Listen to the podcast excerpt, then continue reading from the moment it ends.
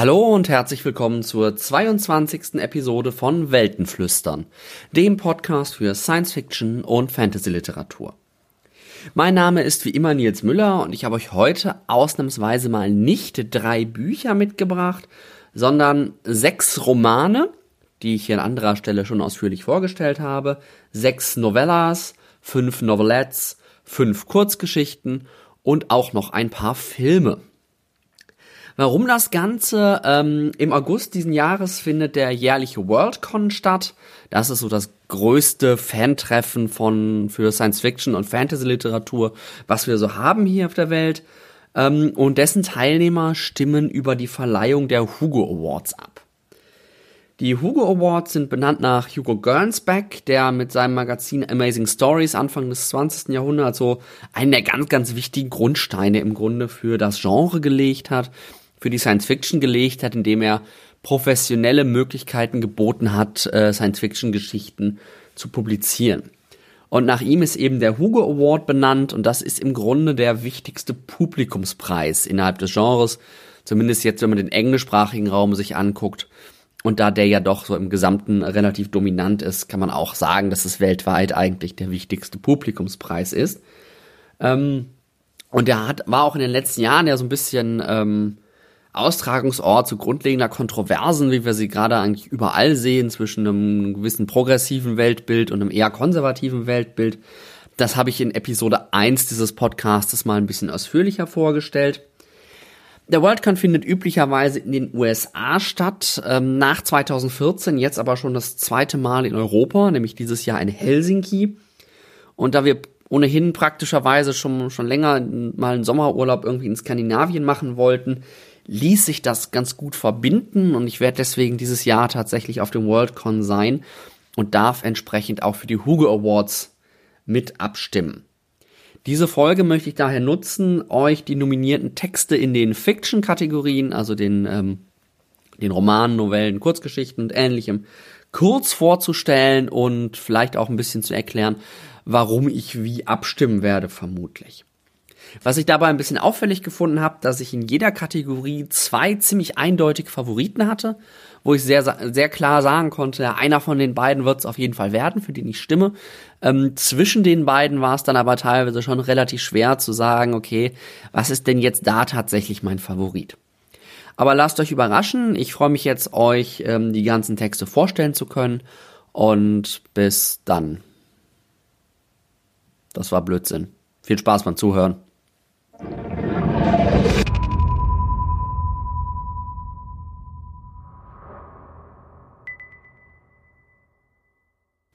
Als die Hugo-Nominierungsliste dieses Jahr rausgekommen ist und ich so auf die nominierten Romane geguckt habe, musste ich doch ziemlich schmunzeln, weil ich tatsächlich alle für den Hugo nominierten Romane ohnehin gelesen hatte und euch auch hier im Podcast schon vorgestellt habe. Das heißt, für diese Episode musste ich mich jetzt nicht irgendwie innerhalb von äh, sechs, acht Wochen ähm, durch die kompletten nominierten Romane ackern. Das ist ganz, ganz schön. Das heißt, ich kann euch auch immer hier auf die entsprechenden ausführlichen Rezensionen in den Podcast-Folgen verweisen.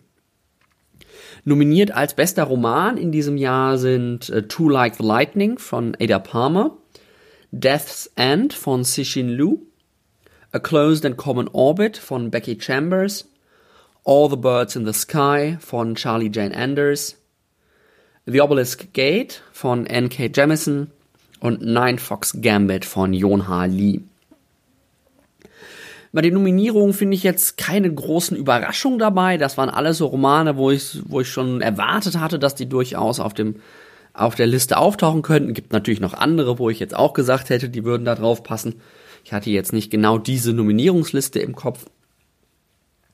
Allerdings muss ich auch sagen, dass ich so nach meiner, meiner Leseerfahrung von den Büchern tatsächlich nur drei für wirklich preiswürdig halte und selbst natürlich, wie ich gerade schon sagte, zwei klare Favoriten habe.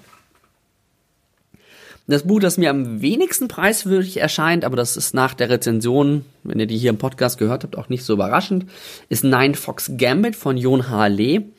Wer da die ähm, Rezension ausführlich nachhören will, kann das tun in Episode 13. Ähm, das ist ein Military SF mit einem kalenderbasierten Magiesystem. Ähm, und wer jetzt so ein bisschen, bisschen guckt, guckt wie Auto, weil er nicht versteht, wie das funktionieren soll, ähm, ich auch nach der Lektüre des Romans nicht. Und das ist im Grunde mein größtes Problem damit. Ähm, denn das ist eine sehr verzwickte Handlung mit Verschwörungen, mit diplomatischen und militärischen Winkelzügen, also ganz fein irgendwie austariert, mit, mit ganz, ganz komplex gebaut. Ähm, aber das System, was dahinter steckt, das System, das diese, ähm, in dem diese Winkelzüge stattfinden, ist mir nicht zugänglich geworden. Es wird nicht wirklich erklärt. Und deswegen ist das Ganze, was da passiert, irgendwie nicht nachvollziehbar. Und ähm, deswegen habe ich bei dem Roman auch den Eindruck, zumal das, wenn ich es richtig im Kopf habe, auch ein Debütroman ist, ähm, dass da der Autor zu viel gewollt hat. Dass da nicht, ähm, dass er da zu viel in einen Roman pressen wollte, was man eventuell auch anders hätte anlegen können, um es ein bisschen, äh, bisschen zugänglicher zu machen. Also Jon ha Fox Gambit von Jon Halle wird extrem hoch gelobt. Ich kann diese Freude darüber tatsächlich nicht nachvollziehen. Für mich war das einer der anstrengendsten und am wenigsten befriedigenden Romane, die ich im letzten Jahr gelesen habe. Ein grundsolider Roman, der mich aber auch jetzt nicht aus der, aus der Bahn geworfen hat, ähm, ist The Obelisk Gate von N.K. Jemisin, den ich euch in Episode 16 ausführlich vorgestellt habe ist der Nachfolger von äh, The Fifth Season, ähm, also zweiter Teil der Reihe Broken Earth. Und Fifth Season, der erste Teil, hat letztes Jahr den Hugo schon gewonnen. Und Obelisk Gate ist ein, ein solider, guter zweiter Teil, aber bei weitem nicht so gut wie der erste. Ähm, erzählt die Geschichte der Geologiemagierin ähm, der Orogeny Asun weiter, die nach der epischen Reise im ersten Teil jetzt irgendwie so ein bisschen angekommen ist, in Anführungszeichen, also jetzt nicht, ne, lebten glücklich bis an ihr Lebensende, aber in dem zweiten Roman geht so ein bisschen der Zoom auf zwei zentrale Locations und auf Ereignisse, die eben da stattfinden. Die thematischen Schwerpunkte bleiben auch so ein bisschen aus dem ersten Teil erhalten. Da haben wir einmal diesen ganzen Ausgrenzungs-, Diskriminierungskomplex mit den Orogeny, die eben in der Gesellschaft sehr, sehr ambivalent gesehen werden. Und dann haben wir da eben noch im zweiten Roman wesentlich stärker so ein bisschen diesen, diesen Aspekt Intuition versus Formalisierung, also eine intuitive, naturverbundene sozusagen ähm, Nutzung der Magie und eine formalisierte Ausbildung. Das ist hier der, ähm, der ganz große, ganz große ähm, Themenblock, der sozusagen da reinkommt. Ähm, ist grundsätzlich, wie ich schon sagte, ein sehr, sehr guter Roman kann das Fehlen des Worldbuildings, das äh, Jamison im ersten Roman noch machen musste oder machen durfte, aber nicht ganz kompensieren. Also er hat keine zusätzliche Ebene, die es irgendwie, äh, die es schafft, den Roman wieder so faszinierend zu machen, ähm, obwohl er ohne Worldbuilding auskommt. Oder mit weniger Worldbuilding, ein bisschen was ist natürlich immer noch da. Ähm, hat auch etwas statische Handlung, eben weil wir von dieser Reise weg sind und jetzt irgendwie an so Orten uns befinden etwas blasse Figuren und relativ viel so, so Geschwurbel. Bin ja nicht so der Fan von diesem mythischen, ja, und dann öffneten sich die Tore und es floss das heraus und es wirbelte rum und verfloss alles in Farben und so weiter und so fort. Da kann ich nicht so viel mit anfangen. Und davon hat Obelisk Gate auch relativ viel. Also es ist jetzt nicht so, als wäre es unlesbar. Aber ähm, ich fand es bei weitem nicht so gut wie den ersten Teil und landet deswegen in meiner Einschätzung bei den von den Nominierten tatsächlich auf Platz 5. Auf meinem persönlichen Platz 4 liegt All the Birds in the Sky von Charlie Jane Anders, das ich euch hier in Episode 7 vorgestellt habe. Und auch da kommt wieder so ein bisschen dieses, ähm, dieses Thema auf Intuition gegen Formalisierung. Hier im Grunde in der Form Konflikt zwischen Natur und Technik oder zwischen Magie und Wissenschaft. Ähm, das ist ein sehr, sehr spannendes Thema, was der Roman aufgreift ähm, dabei aber die so die wichtigen Debatten, die gro großen Ideen, die Gedanken, die Konflikte immer nur so ein bisschen anreißt. Das heißt, die tauchen mal so auf, wenn man sie kennt, kann man sie da irgendwie reinlesen, aber sie werden nicht im Roman in irgendeiner Form direkt verhandelt. Dazu kommt, dass das ein sehr enges, auf die Figuren ausgerichtetes Worldbuilding hat. Das heißt, es, man hat immer so das Gefühl, alles, was in der Welt passiert, passiert nur, damit die Figuren irgendwas machen können. Ähm, da fehlt mir so ein bisschen die Welt außerhalb der Handlung. Ähm, dann ist es auch etwas sprunghaft erzählt. Das heißt, da sind relativ große Zeitsprünge und Raumsprünge zwischen den einzelnen, ähm, einzelnen Kapiteln sozusagen, zwischen den einzelnen Abschnitten. Und ähm, die sind nicht so richtig verbunden und wirken dadurch irgendwie etwas fragmentarisch. Man hatte, also ich hatte so ein bisschen das Gefühl, dass äh, ähm, der Autor, die Autorin, die Autorin, ähm, dass die Autorin eigentlich besser eine Novelette oder eine Novelle geschrieben hätte und es nicht auf eine Romanlänge hat, hätte auswalzen, ausweiten sollen. Ähm, wie gesagt, thematisch ein sehr, sehr schöner Roman. Der allgemeine Hype, der da drum gemacht wird, ähm, kommt sicherlich auch daher, dass die Autorin eine ganz, ganz zentrale Rolle im, im Genre einnimmt, einfach weil sie Chefredakteurin der doch sehr gigantischen, großen, riesigen Webseite IO9 ist. Das heißt, das ist wahrscheinlich auch so eine persönliche, persönliche Respektsbekundung. Finde ich ja auch in Ordnung, dass sie da nominiert ist. Allerdings hat der Roman auch gerade den Nebula Award gewonnen. Das ist der, der, das Kritikergegenstück sozusagen des Hugos. Da wird äh, von der Jury ausgewählt. Ähm, da hat er gerade gewonnen. Wie gesagt, ich fand den Roman auch gut, aber ähm, als Roman, als Geschichte hatte er, er, hatte er deutliche Schwächen. Mein persönlicher Platz drei und der erste von den Romanen, die ich euch jetzt hier kurz vorstelle, die ich wirklich definitiv für preiswürdig halte, wo ich jetzt sagen würde, ja, super, hat den Preis verdient, nur ich werde nicht für ihn stimmen, ähm, ist A Closed and Common Orbit von Becky Chambers. Habe ich euch in Episode 16 ausführlich vorgestellt ist auch ein zweiter Teil wieder. Und zwar diesmal der Nachfolger einem meiner absoluten Favoriten aus den letzten Jahren, nämlich A Long Way to a Small Angry Planet. Und es ist auch wieder eigentlich das gleiche Format, wie wir es jetzt in ganz, ganz vielen Serien gesehen haben, dass der zweite Band aus diesem epischen Panorama, das der erste Band aufspannt, sich im Grunde einen, einen Aspekt rausgreift, dass nach der Bewegung im ersten Band auf einmal so eine, so eine statische Situation beschrieben wird, ähm, das haben wir hier auch wieder. Äh, erzählt aber, er schafft es tatsächlich nicht, also er erzählt zwar zeitlich die Geschichte weiter, aber er erzählt eine komplett andere Art von Geschichte. Ähm, es ist also so, dass der Zusammenhang zum ersten Teil definitiv da ist, aber man kann den zweiten Teil, denke ich, auch sehr, sehr gut verstehen, ohne den ersten gelesen zu haben. Und das, das habe ich so in der, in der Qualität tatsächlich selten gesehen, dass der Zusammenhang so eng ist, man gleichzeitig aber eigentlich auch die beiden Bücher getrennt voneinander lesen kann. Thematisch äh, macht Becky Chambers eine sehr, sehr spannende Wendung zum klassischen ne, Roboter wird Mensch-Schema. Ist nämlich diesmal nicht so, dass ein Roboter Gefühle entwickelt und dann zum Mensch werden will, sondern dass ein Roboter bzw. eine künstliche Intelligenz ähm, gezwungen wird, Mensch zu werden, obwohl er es nicht will. Und das ähm, wirft natürlich die Frage auf, ähm, was heißt es eigentlich, Mensch zu sein? Nicht, weil man es unbedingt werden will, sondern sozusagen, um als Mensch durchzugehen um nicht entdeckt zu werden als künstliche Intelligenz, die sich verstecken muss. Wie schon bei äh, dem Roman von N.K. Jemisin, The Obelisk Gate, fehlt hier auch so ein bisschen dieses Sense of Wonder, was man ja hat bei so, bei so Worldbuilding-Romanen, wo man dann die ganze Welt erstmal entdeckt und irgendwie staunt davor steht, boah, was passiert hier alles? Aber Becky Chambers kann das in meinen Augen wesentlich besser ausgleichen als N.K. Jemisin. Denn sie ist sehr nah an den Figuren, sie ist sehr einfühlsam und macht da im Grunde mehr eine Charakterstudie, ein Personenporträt ähm, aus dem Roman und kann das ganz, ganz hervorragend umsetzen.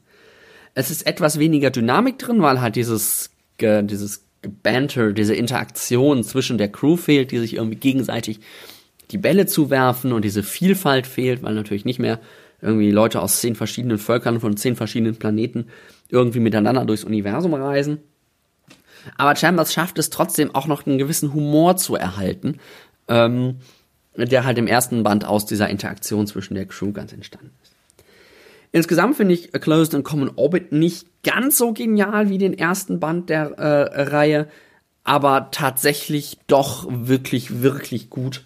Und deswegen, wie gesagt, in meiner persönlichen Rangfolge ähm, der Roman, wo ich sagen würde, der hätte den Pre der erste Roman, ich sagen würde, der hätte den Preis wirklich verdient.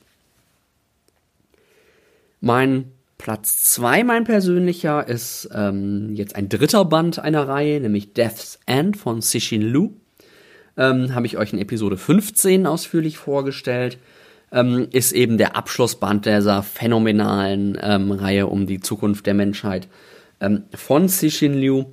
Nach dem Erstkontakt mit den Tree Solarans im ersten Band und dem Kampf mit, gegen, um die Tree Solarans. Im zweiten Band geht es jetzt um den Rest der Zukunft. So was passierte danach. Das ist im Grunde das ganze Buch ein großer Epilog, Ähm, und Cixin Liu definiert mit dem echt episch neu. Also er erzählt die Geschichte immer nur so fragmentarisch, aber deckt dabei eben Millionen, wenn nicht Milliarden von Jahren ab. Im Grunde die Geschichte der Menschheit bis zum Ende des Universums.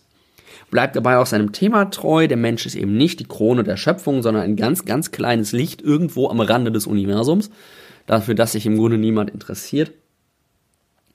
Und ähm, nachdem der erste Band, The Three Body Problem, den Hugo gewonnen hat, fände ich, und der, der zweite Band auch noch extrem gut war, aber doch durchaus abgefallen ist gegenüber dem ersten, fände ich den dritten Band wieder mehr als preiswürdig. Ähm, einfach weil diese, diese, dieses epische, was sich in Juda einbaut, das habe ich halt in der, ähm, dem Maß und in der Qualität auch tatsächlich noch nicht gesehen. Meine Stimme wird aber trotz dieses Lobes für Death's End von Cixin Liu wahrscheinlich an einen anderen Roman gehen, nämlich an Too Like the Lightning von Ada Palmer. Den habe ich euch in Episode 18 vorgestellt.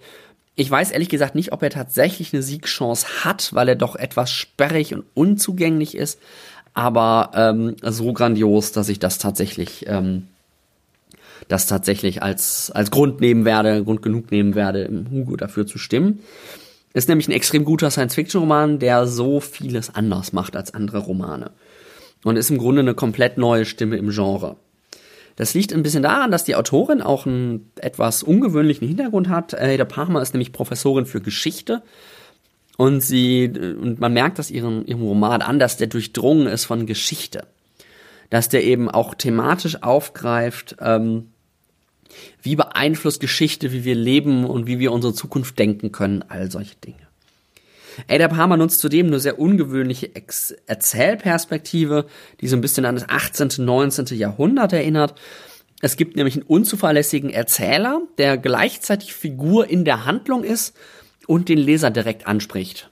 Also es ist im Grunde ein Bericht über eine Handlung, die der, die, die, die der Erzähler selbst miterlebt, ähm, die er dann irgendwie mit einem eigen, mit einer eigenen Agenda dem Leser vermittelt. Und ist dabei, ein Roman ist dabei thematisch auch unglaublich reich, denn er versucht im Grunde eine Welt zu denken, die auf den ersten Blick klingt wie so ein, wie so ein linksliberales, aufgeklärtes Utopia. Es gibt keine der zentralen Ordnungsprinzipien der heutigen Welt mehr. Das heißt, Geschlecht spielt keine Rolle mehr. Klassische Familien, Geburtsfamilien, biologische Familien spielen keine Rolle mehr. Staaten gibt es keine mehr. Religionen gibt es keine mehr. Beziehungsweise sind sehr, sehr stark reguliert. All solche Dinge. Ähm, aber selbst dieses Freiheitsutopia im Grunde entwickelt seine komplett eigenen Krisen, hat seine eigenen Strukturprobleme, die dann am Ende unseren doch wieder ziemlich ähneln. Das fand ich das sehr, sehr eindrucksvolle an dem Roman. Er hat eine leichte Schwachstelle, das ist nämlich seine eigentliche Handlung. Also ähm, die erste Hälfte des Romans mit dem Worldbuilding und zu dem Setup der ganzen Konflikte ist ganz, ganz grandios. Wenn es dann so in die Action-Handlung reingeht, so ein bisschen, wo dann was passiert, wo die Handlung vorangetrieben wird, ähm, da wird er manchmal ein ganz klein bisschen zäh. Ähm, das finde ich aber tatsächlich äh, gleicht der durch, seinen, durch seine Innovationskraft und seine, seine, seine inhaltliche und thematische Power aber glatt aus. Deswegen wird meine Stimme, was den besten Roman, the best novel angeht, aller Voraussicht nach an Too Like the Lightning von Ada Palmer gehen.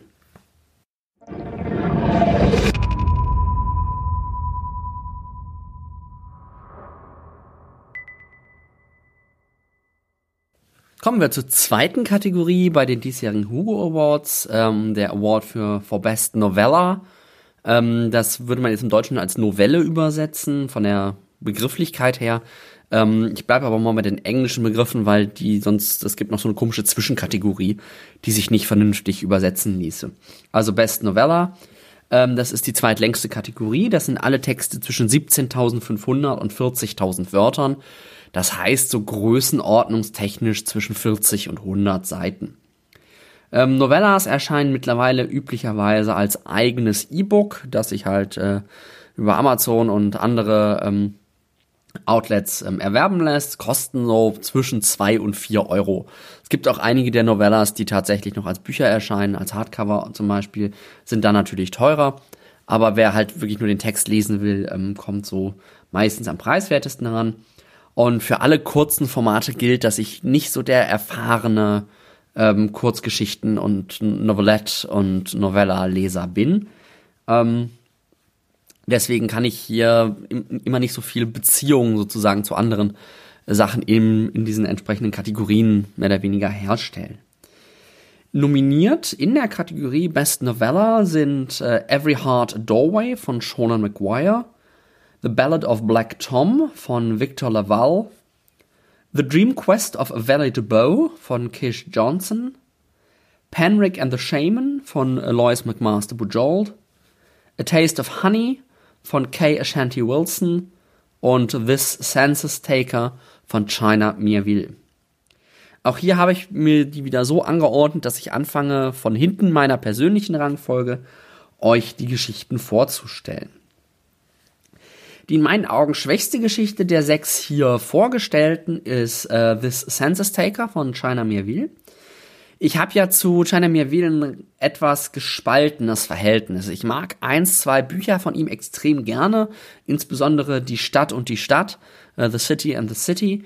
Ähm, aber es, das meiste von ihm ist mir einfach zu schräg, zu weird. Also es, er ja, er zeichnet sich auch selbst oder es gibt ja ein Genre New Weird oder Weird Fiction ähm, und in das er fällt und das ist mir zu abgefahren, ja, zu skurril.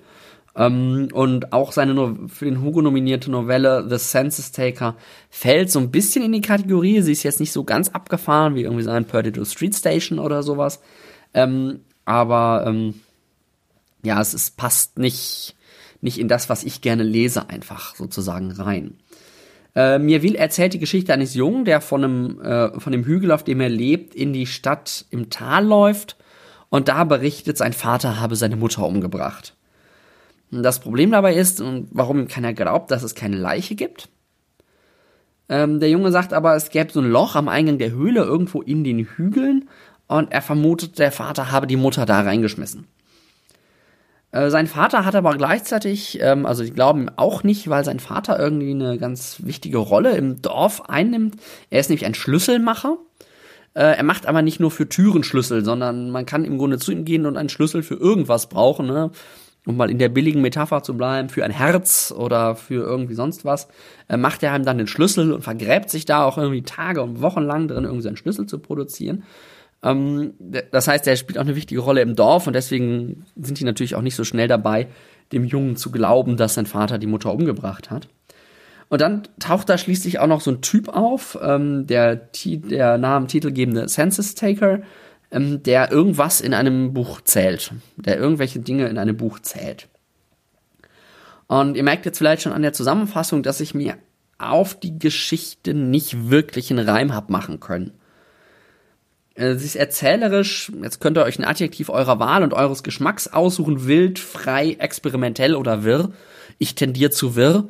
Ähm, hat sehr abrupte Wechsel in der Erzählperspektive, die einen dann fragt, wer, wer erzählt jetzt hier eigentlich gerade wem was?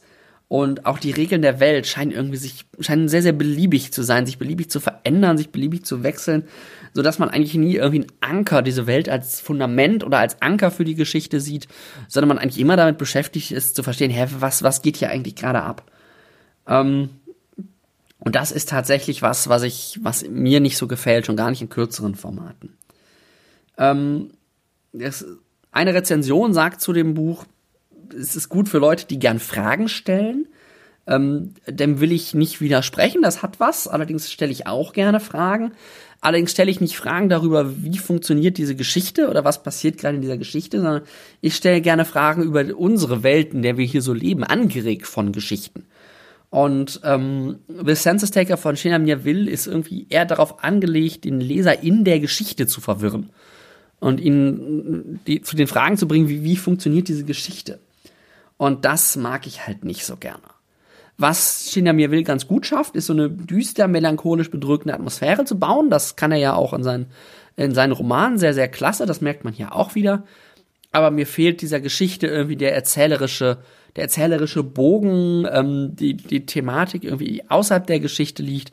All diese Dinge liegen mir nicht so und ähm, ja, das mit The Census Taker hat China mir will sich mich also tatsächlich so überhaupt nicht überzeugt. Auf meinem persönlichen Platz 5 äh, liegt The Dream Quest of a Valid Bow von Kish Johnson. Und damit kommt auch die zweite Novelle, die ich euch jetzt vorstelle, ähm, wie die erste und wie auch noch zwei weitere aus einem Genre, mit dem ich einfach nicht so richtig warm werde. Und das ist dieses, dieses weirde, leicht Horror angehauchte, ähm, mit, As mit Aspekten des, magischen Realismus, also so dieses irgendwas Übernatürliches, irgendwas Unnatürliches dringt in unsere Welt ein. Ähm, wir haben diesmal ein, nicht nur eine Hommage, also mit The Dream Quest of Valid Bow schreibt Kish Johnson auf der einen Seite eine Hommage an H.P. Lovecraft, aber nicht nur eine Hommage, sondern er siedelt die Geschichte sogar im Universum von H.P. Lovecraft an. Da habe ich jetzt keinerlei Vorkenntnisse, also nicht keinerlei, aber sehr, sehr wenig Vorkenntnisse, deswegen kann ich die Verbindung dazu, den Vergleich dazu nicht wirklich ziehen. Ähm, aber wenn man so ein, zwei Mal äh, Arkham Horror gespielt hat oder so einen ganz, ganz groben Eindruck davon hat, was H.P. Lovecraft so macht, ähm, dann merkt man das schon, dass das da im Hintergrund steckt. Hauptfigur ist Valid Bow, das ist eine Professorin an einer Uni in den Traumlanden, in irgendeinem dieser Traumländer, ich weiß gar nicht genau welches. Ähm, und die macht sich auf die Suche nach einer verschwundenen Studentin. Reist aber eben durch dieses Traumland und ähm, reist der Studentin dann sogar in unsere, in die reale Welt hinterher, weil sie anscheinend mit einem Mann eben in die reale Welt entflohen ist. Bo muss sich auf dieser Reise ein bisschen ihre eigenen Vergangenheit stellen. Sie war halt nicht immer so eine gesetzte Professorin irgendwo ähm, äh, im gemachten Nest, sondern ist tatsächlich viel gereist, hat vieles an Abenteuern erlebt, die sie eben auf dieser Reise so nach und nach auch ein bisschen rekapitulieren muss. Was mir in der Geschichte gefehlt hat, ähm, ist die Verbindung zu der Hauptfigur und zu ihrer Reise. Mir war diese Reise und diese Figur einfach vollkommen egal. Warum ist es gerade sie, die die Studentin finden muss? Ja, sie sagt, sie hat irgendwie eine besondere Beziehung zu der Studentin. Aber warum muss es gerade sie sein? Und warum ist es so wichtig, dass die Studentin gefunden wird? Der Grund, den, den Kish Johnson dafür angibt, der wirkt irgendwie, äh, ja, weit her, also weit hergeholt nicht, aber so banal. Ähm, dafür, da, für was Valid alles auf sich nimmt, um das Problem zu lösen, ist das Problem eigentlich relativ banal. Ähm, was mir sehr gut gefallen hat, ist das Ende, weil das viele Denkanstöße so über, über die Realität, das Menschsein, das Leben ähm, bietet. Ähm, da hat, mir, hat mich Kish Johnson echt nochmal abgeholt, sonst wäre die Geschichte auch eventuell noch hinter The Census Taker gerutscht in meiner persönlichen Einschätzung. Ähm, durch dieses starke Ende wirkt das vorher, was mich relativ kalt gelassen hat, aber dann doch oft einfach ein bisschen wie so Vorgeplänkel. Und das fand ich sehr, sehr schade. Also The Dream Quest of Valid Bow von Kish Johnson ist nicht ganz mein Favorit. Machen wir weiter mit der, dritte, mit der dritten Geschichte magischen Realismus. Ähm, so nenne ich das Genre für mich immer, auch wenn es natürlich eigentlich literarisch ein bisschen enger definiert ist. Ähm, das ist The Ballad of Black Tom von Victor Laval. Ähm, diesmal kombiniert, kombinieren wir diese, diese Magie mit Musik und haben auch wieder einen Bezug zu H.P. Lovecraft drin, was ich ganz spannend finde, deswegen gleich zweimal dabei haben. Und es scheint wohl eine mehr oder weniger direkte Antwort auf eine Geschichte von Lovecraft zu sein, die als extrem rassistisch gilt. Also Lovecraft wird ja sowieso vorgeworfen, ähm, durchaus rassistische Tendenzen und Aussagen in seinen Geschichten zu verarbeiten. Ähm, und hier haben wir wohl eine Antwort auf eine solche Geschichte, und zwar auf die Geschichte The Horror at Red Hook. Ähm, wie gesagt, mir sagt das inhaltlich nichts. Äh, und The Ballad of Black Tom macht auch tatsächlich ähm, ein bisschen wie The Dream Quest of Valid Bow, aber eher noch stärker, ähm, den Eindruck, eher eine Position innerhalb des Genres zu beziehen, als eine Geschichte zu erzählen. Also es ist eher ein Beitrag zu einer Kommunikation innerhalb des Genres und innerhalb von Leuten, die sich innerhalb des Genres und gerade mit H.P. Lovecraft sehr gut auskennen, ähm, zu sein, anstatt eine Geschichte an einen Leser zu richten, der jetzt vielleicht nicht ganz so im Genre zu Hause ist. Wir haben hier wieder das Problem, dass ich nicht ganz den Zugang zu den Figuren und der nicht realen Welt gefunden habe. Also nach welchen Regeln funktioniert die, all solche Dinge. Ähm, es gibt aber teilweise sehr interessante und nachdenkliche Ansätze. Logischerweise gerade zum Thema Rassismus. Ähm, was natürlich zur, Posi zur Position in diese Geschichte bezieht, passen würde. Aber allein, dass ich jetzt schon hier nur nicht so viel drüber schreiben kann, verrät schon, dass nicht so wirklich viel hängen geblieben ist von diesem Thema, dass mich das nicht so mitgenommen hat ähm, wie es das vielleicht andere Leser ähm, mitnehmen konnte. Wer sich viel in diesem Bereich bewegt, also in diesem magischen Realismus, Weird, Horror-Bereich, äh, und wer sich da auskennt, für den sind wahrscheinlich ganz, ganz viele Bezüge und Anspielungen drin, die ich jetzt einfach nicht gesehen habe. Deswegen dann für mich The Ballad of Black Tom tatsächlich vor Valid Bow und vor The Census Taker, aber eben doch nur auf Platz 4. Platz 3 ähm, nimmt die Geschichte ein Penrick and the Shaman von Lois McMaster Bujold. Ist wieder mal Nachfolger, wie wir es bei den Romanen schon hatten. Diesmal Nachfolger letztes Jahr mit dem äh, für den Hugo nominierten Novelle Penricks Demon. Ähm, Penricks Demon letztes Jahr hätte in meinen Augen den Hugo echt verdient gehabt, auch wenn ich da die Vergleichstexte nicht kenne. Ähm, der zweite Teil ist auch wieder ziemlich gut, aber eben nicht so umwerfend gut. Ähm, um jetzt die Handlung zu verstehen, muss ich ein bisschen in die, in die Vorgeschichte gehen. Ähm, Penrick ist irgendwie so ein Sohn eines Adligen irgendwo in der Peripherie, also jetzt keine große relevante Familie, ähm, der durch einen blöden Zufall den Dämon Desdemona in sich aufnimmt. Denn diese Dämonen sind Träger von Magie und die wandern quasi von Wirtskörper zu Wirtskörper. Und zwar immer dann, wenn ihr Wirtskörper äh, stirbt, müssen sie möglichst schnell in einen neuen Wirtskörper kommen, um da weiter, weiter zu leben. Ähm, üblicherweise werden die Träger eben im Kloster, Tempel diverser Götter ähm, lange Zeit auf diese Aufgabe vorbereitet und sind dann irgendwann bereit, einen Dämon, Dämon zu übernehmen. Und Penrick gerät, stolpert da eher so rein, weil er irgendwie auf der Straße ähm, helfen will, eine, eine, Frau zu retten und die Frau ist halt Träger des Dämons. Die Frau stirbt halt und äh, flupp ist der Dämon irgendwie in ihm und hat dann zu allem ja, Glück oder Unglück kann man jetzt drüber streiten, auch noch einen sehr sehr mächtigen Dämon, sehr sehr alten Dämon erwischt, nämlich eben Desdemona. Ähm, der zweite Teil, also im ersten Teil wird dann so ein bisschen erzählt, wie ähm, Penrick mit der Situation umgeht, wie er sich so langsam damit anfreundet. Und im zweiten Teil wird dann im Grunde der erste richtige Einsatz von Penrick im Namen des Klosters, der Gilde, des Tempels, irgendwas dahinter hängt, ähm, geschildert. Er ist nämlich auf der Suche nach einem wilden Schamanen. Also wir haben hier auch wieder so dieses Thema formale Ausbildung, ne, in den regulären Strukturen etwas erlernen äh, versus ähm, irgendwie da so wild was aufnehmen und sowas intuitiv irgendwie her herrocken. Ähm, und er und sein Dämon geraten dann eben irgend so ein lokales Drama irgendwo im Nirgendwo. Das ist eigentlich auch wieder, ne, man hat, ja nicht ganz, aber man hat eben auch hier wieder diesen Zoom-In auf einen ganz kleinen Aspekt. Es wird nicht mehr viel gereist, ähm, sondern da findet alles irgendwie in so einem, so einem kleinen Dorf statt.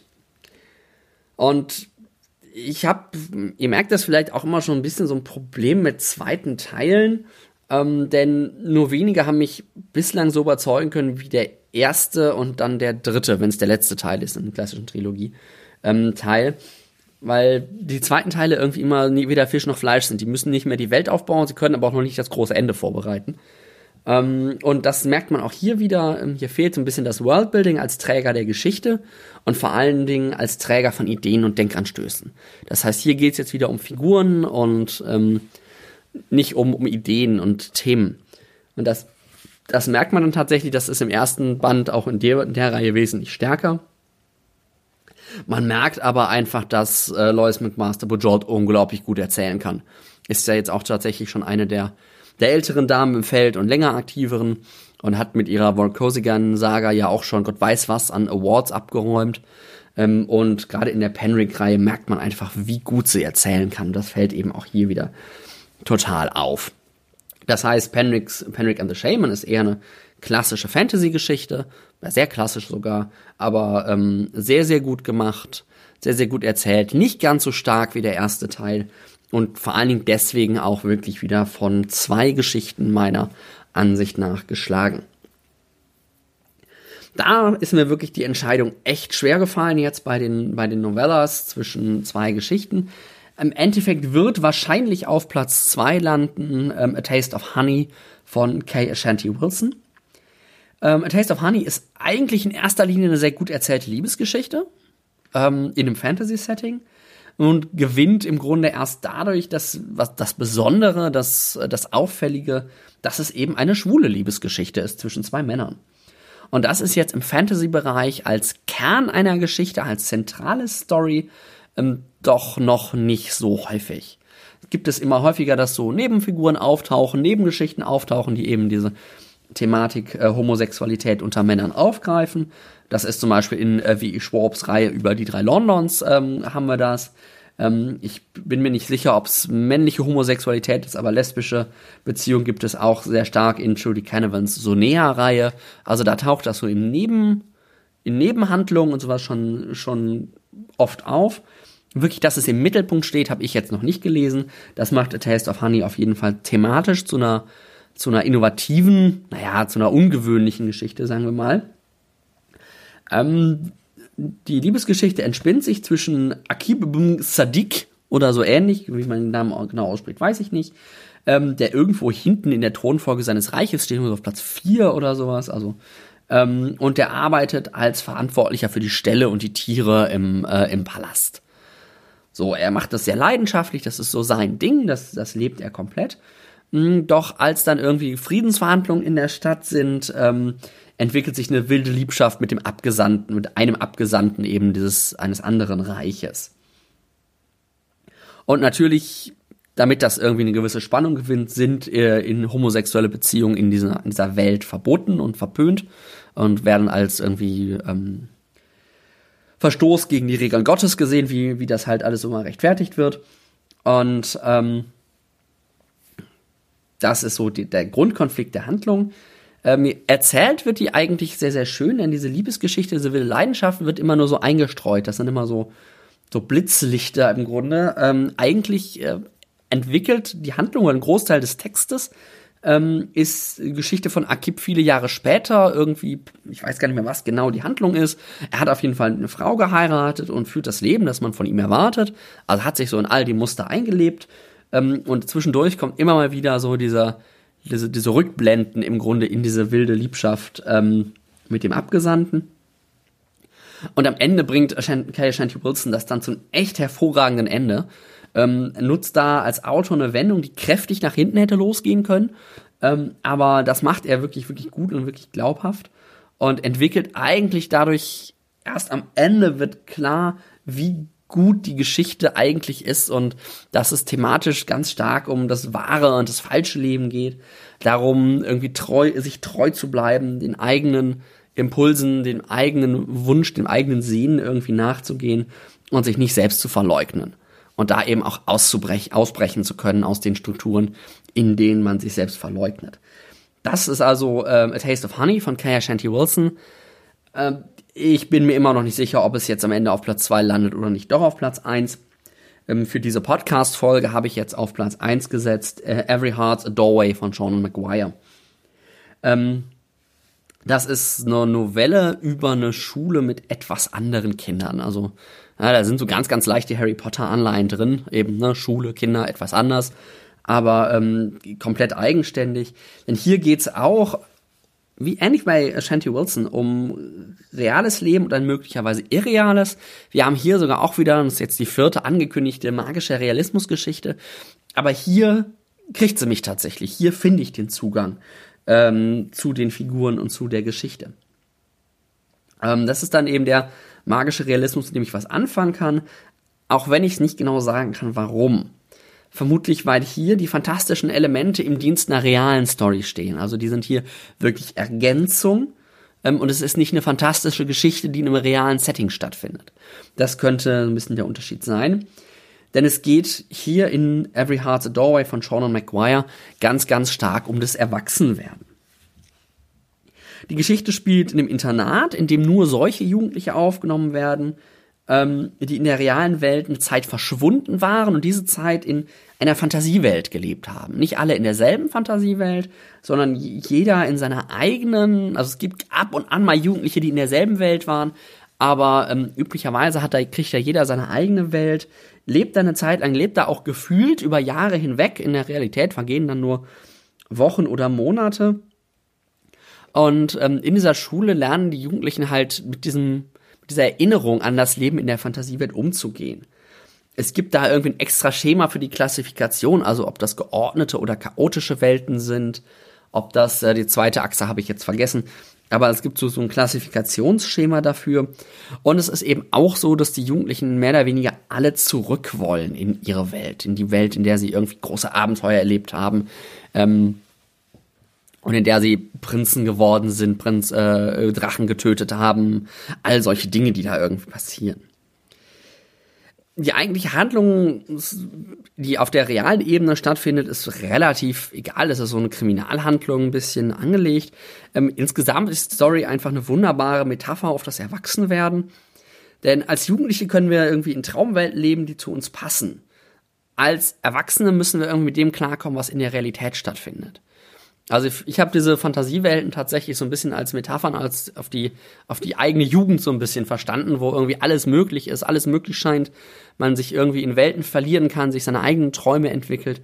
Und dann kommt irgendwann so der, in Anführungszeichen, harte Aufschlag in der Realität, der man sich dann irgendwie abfinden muss. Und dann stellt, stellt eben die Frage, was wäre, wenn wir uns nicht von diesen Traumwelten lösen könnten? Wenn wir die immer mit uns herumtragen und diese Träume irgendwie oder diese Fantasien, Träume unterdrücken, nicht, nicht ausleben können, äh, was macht das eigentlich mit dem Leben? Und wie, wie wirkt sich das aus, wenn wir nicht in der realen, ne, in Anführungszeichen realen Welt ankommen können oder wollen? Das fand ich thematisch extrem spannend, denn auch Sean McGuire kann einfach großartig erzählen. Kennt äh, Sean McGuire vielleicht auch als Myra Grant ähm, das ist eines ihrer, ihrer Pseudonyme, unter, dem sie, unter denen sie geschrieben hat. Und ja, ob ich jetzt am Ende für Taste of Honey oder für Every Heart a Doorway abstimmen werde, weiß ich nicht. Thematisch sind sie sich beide doch in einigen Ebenen überraschend ähnlich. Ne? Also dieses Träume, eigenes Leben, Selbstgestalten, nicht mit der Realität abfinden und so. Ähm, worauf es jetzt hinausläuft, weiß ich nicht, aber es wird auf jeden Fall ähm, eine Entscheidung sein zwischen A Taste of Honey von Shanty, Kay Shanty Wilson und Every a Doorway von Sean Maguire.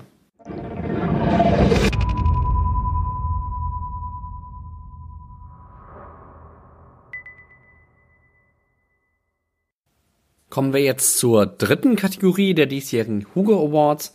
Diesmal der ähm, Kategorie Best Novelette. Das ist so dieser Begriff, den ich nicht wirklich vernünftig übersetzen kann. Das ist so ein bisschen die Zwischenkategorie zwischen Kurzgeschichten und Novellen. Ähm, hier sind das äh, in der Definition der Hugos äh, zwischen 7500 und 17.500 Wörter, also sowas irgendwie zwischen 20 und 40 Seiten. Ähm, das ist ein Format, das üblicherweise in den diversen Online-Magazinen erscheint. Also zum Beispiel auf Tor.com, ähm, bei Clark's World oder im Uncanny Magazine. Ähm, oder halt auch den klassischen Story-Magazinen, also Asimovs, Analog, Fantasy und Science Fiction. Wobei dieses Mal tatsächlich aus den klassischen Magazinen kein Nominierter mehr dabei ist. Nominiert sind ähm, Alien Stripper Boned from Behind by the T-Rex von Styx Hiscock, ähm, The Art of Space Travel von Nina Allen, The Jewel and Lapidary von Fran Wild, The Tomato Thief von Ursula Vernon, Touring with the Alien von Carolyn Ives Gilman und You'll Surely Drown Here If You Stay von Alyssa Wong. Ich stelle euch jetzt nur fünf dieser sechs Geschichten vor, weil eine davon ähm, aus dem sehr, sehr schrägen Genre des Dinosaur Pawns, ähm, nämlich Alien Strip of Bone from Behind by the T-Rex, ähm, werde ich hier einfach überspringen, weil ich ehrlich gesagt keine Lust hatte, die zu lesen. Ähm, das ist auch wieder so ein Ding, was glaube ich, wenn ich das richtig im Kopf habe, über die Puppy-Liste ähm, auf die Nominierungsliste gekommen ist und das will ich gar nicht, dem will ich gar nicht die Aufmerksamkeit widmen. Deswegen habe ich jetzt nur fünf Novelettes für euch. Auch hier wieder die Reihenfolge. Ich fange von denen an, die ich persönlich am schwächsten finde. Am schwächsten von den fünf finde ich äh, You'll Surely Drown Here If You Stay von Alyssa Wong. Ähm, das ist die Geschichte um zwei Jugendliche, Alice und Marisol, die Waisen sind. Und ich glaube auch Geschwister, ich bin mir gerade nicht, bin mir gerade nicht ganz sicher. Und ähm, die leben in einer Stadt, irgendwo in der Wüste. Also in so einem kleinen Städtchen. Ich habe mir das immer so ein bisschen wildwesthaft vorgestellt. Ähm, äh, da arbeitet Marisol als Prostituierte bei Madame Letty. Und Alice ist so eine Art Werwolf. Ich glaube nicht, weiß nicht, ob es ein Wolf war oder irgendwie ein anderes Tier. Verbringt also viele Nächte in der Wüste und kann gleichzeitig auch Tote so, ja, wieder lassen. Nicht im Sinne von, dann sind sie wieder lebendig, sondern eher im Sinne von, dann werden sie zu Zombies. Beide wollen irgendwie ausbrechen aus ihrem Leben da, finden aber nicht so wirklich einen Weg. Und dann trifft Alice auf einen etwas merkwürdigen Priester. Also ihr merkt schon, auch hier haben wir wieder diese, diese Weird Fiction, magischer Realismus, Horror-Dimension irgendwie drin. Ich habe schon gesagt, dass das nicht so mein, nicht so mein Ding ist. Ähm, das gilt für die Geschichte auch. Mich hat's jetzt über nette Geschichte hinaus nicht wirklich angesprochen. Ähm, wer diese Art von Geschichten mag, ähm, wird aber sicherlich seine Freude dran haben. Also das ist jetzt tatsächlich ein Geschmacksurteil in erster, Hinse in erster Linie. Da kann ich ganz schwer einschätzen, ob es als Geschichte auch wirklich, äh, wirklich gut ist. Weil mich halt das Genre nicht, nicht seltenst fesseln kann. Das gilt auch für die ähm, zweite Geschichte, ähm, besten Novelette. Das ist äh, The Tomato Thief von Ursula Vernon. Ähm, ist vom, von der Atmosphäre und vom Genre her eine sehr ähnliche Geschichte. Ähm, diesmal geht es allerdings nicht um zwei Kinder, sondern um eine, eine Oma sozusagen, wird in der Geschichte Grandma Harkin genannt, ähm, die einen Gemüsegarten pflegt, irgendwo so ein bisschen abseits der Stadt, äh, aus dem Gemüsegarten auch, leb auch lebt. Und irgendwann werden ihr Tomaten geklaut, mitten in der Nacht. Und äh, sie erwischt dann eine Gestaltwandlerin, die sich in einen Mockingbird verwandeln kann. Und ich finde ja den, den Namen Mockingbird auf Englisch ist das total schön, ähm, kennt ihr ja auch vielleicht aus äh, Mockingjay, ne, Tribute von Panem und so. Und dann übersetzt man das auf, muss man das auf Deutsch übersetzen und muss schreiben Spottdrossel. Das ist wirklich das albernste überhaupt, deswegen verwende ich hier Mockingbird, den englischen Begriff, weil sich in eine Spottdrossel verwandeln, klingt einfach nur, klingt einfach nur albern. Ähm, auch ein Grund, warum ich die Tribute von Panem auf Deutsch nicht ertragen habe, sondern es immer auf Englisch lesen oder, oder auch schauen musste. Ähm, also es erwischt eine Gestaltwanderin, die sich in einen Mockingbird verwandeln kann ähm, hat mir insgesamt besser gefallen als You're Show Me Drown Here If You Stay, weil es ein bisschen direkter erzählt ist. Ne, weil es nicht so, nicht so, so, so umwabernd irgendwie indirekt. Man muss sich ganz viel selbst erschließen aus dem, was da irgendwo so passiert. Und es gibt tausend Möglichkeiten, das zu interpretieren.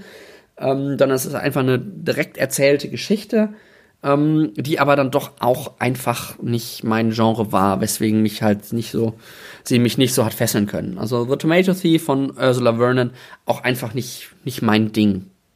Wer so Geschichten mag, wo es irgendwie um Gestaltwandler geht und irgendwelche mythischen Flü Flüche und ähnliche Dinge, ähm, der wird damit sicherlich, äh, sicherlich äh, Freude haben. Kommen wir jetzt zu den drei Geschichten, äh, mit denen ich wirklich was anfangen kann. Die erste davon ist The Jewel and Her Lapidary von Fran Wild. Ähm, das ist eine relativ klassische Fantasy-Geschichte eigentlich in einem sehr, sehr spannenden Setting, in einem sehr, sehr spannenden Magiesystem. Ähm, denn in einem Königreich im Tal, also das heißt in der Geschichte auch nur Kingdom in the Valley, ähm, gibt es in der Königsfamilie sogenannte Jewels und Lapidaries, also Juwelen und ja, Lapidary würde man irgendwie übersetzen als ähm, Juwelenschmied, Juwelenschleifer. Und das ist jetzt nicht so schön wie Lapidary sprachlich.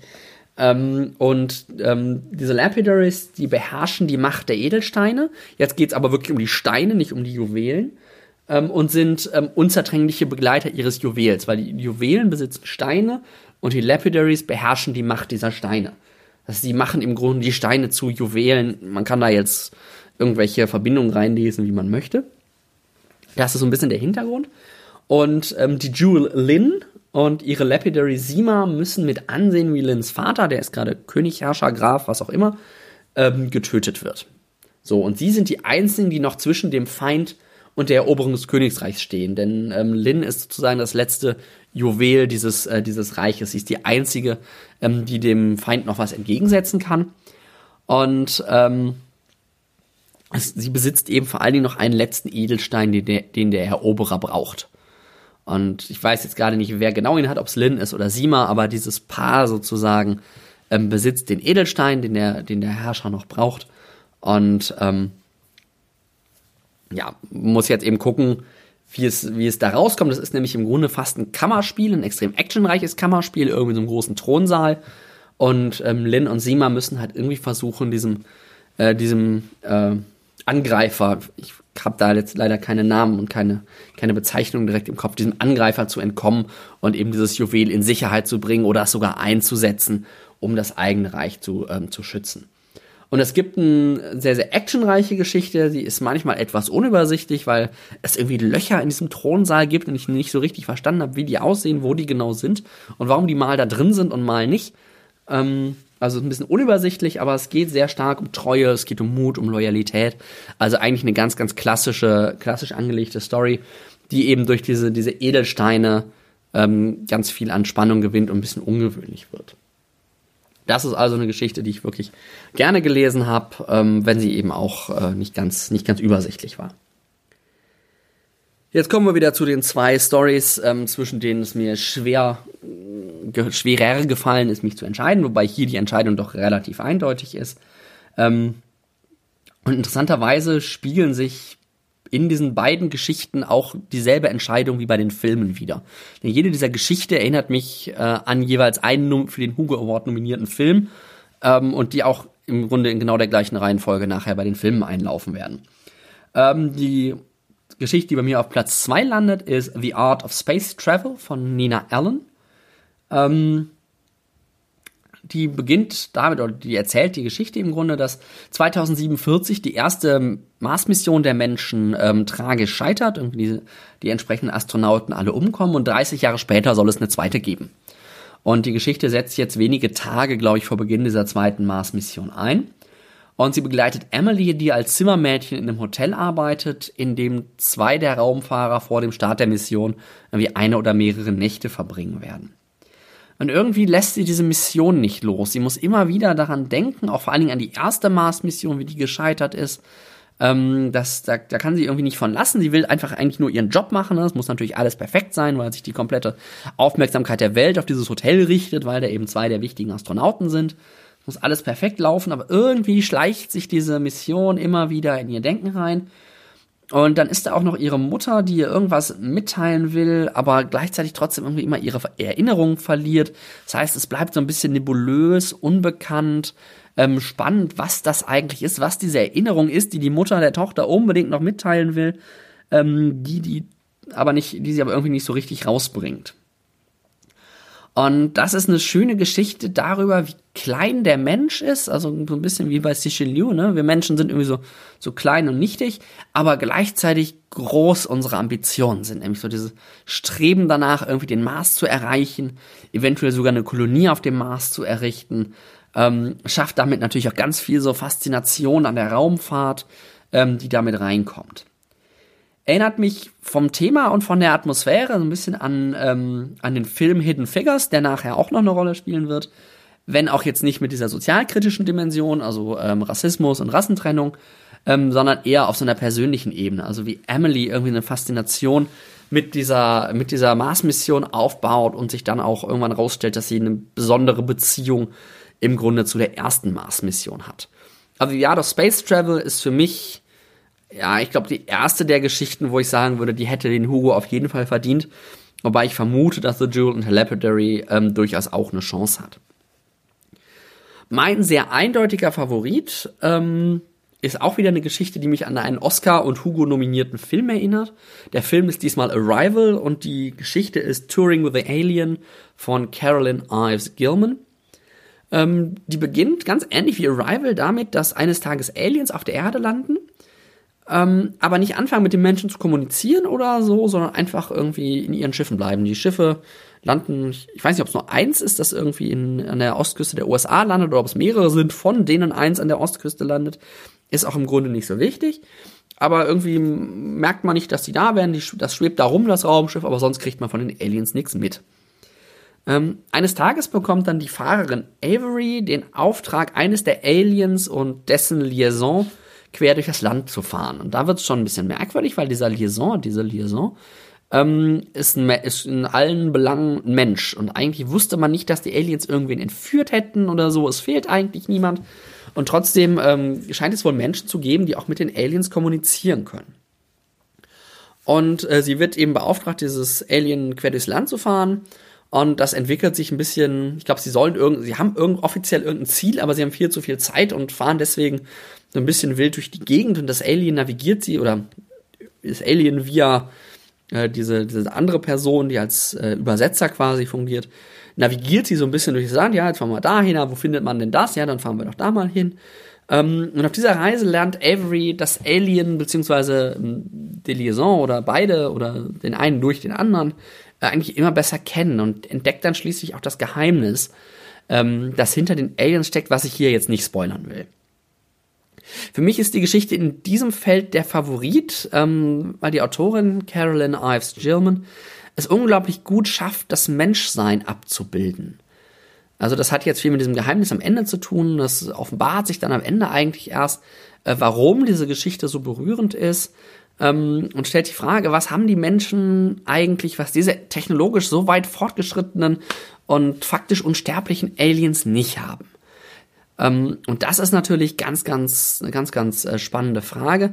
Und in diesem Aspekt, in dieser Dimension, ähm, schlägt Turing of the Alien für mich dann auch tatsächlich äh, Arrival oder die zugrunde liegende Kurzgeschichte The Story of, Our Life, of Your Life äh, von ähm, Ted Chiang. Also Turing of the Alien ist mein absoluter Favorit von den nominierten Novelettes. Und zusammen mit The Art of Space Travel und vielleicht auch The Jewel and the Lapidary auf jeden Fall auch eine Leserempfehlung.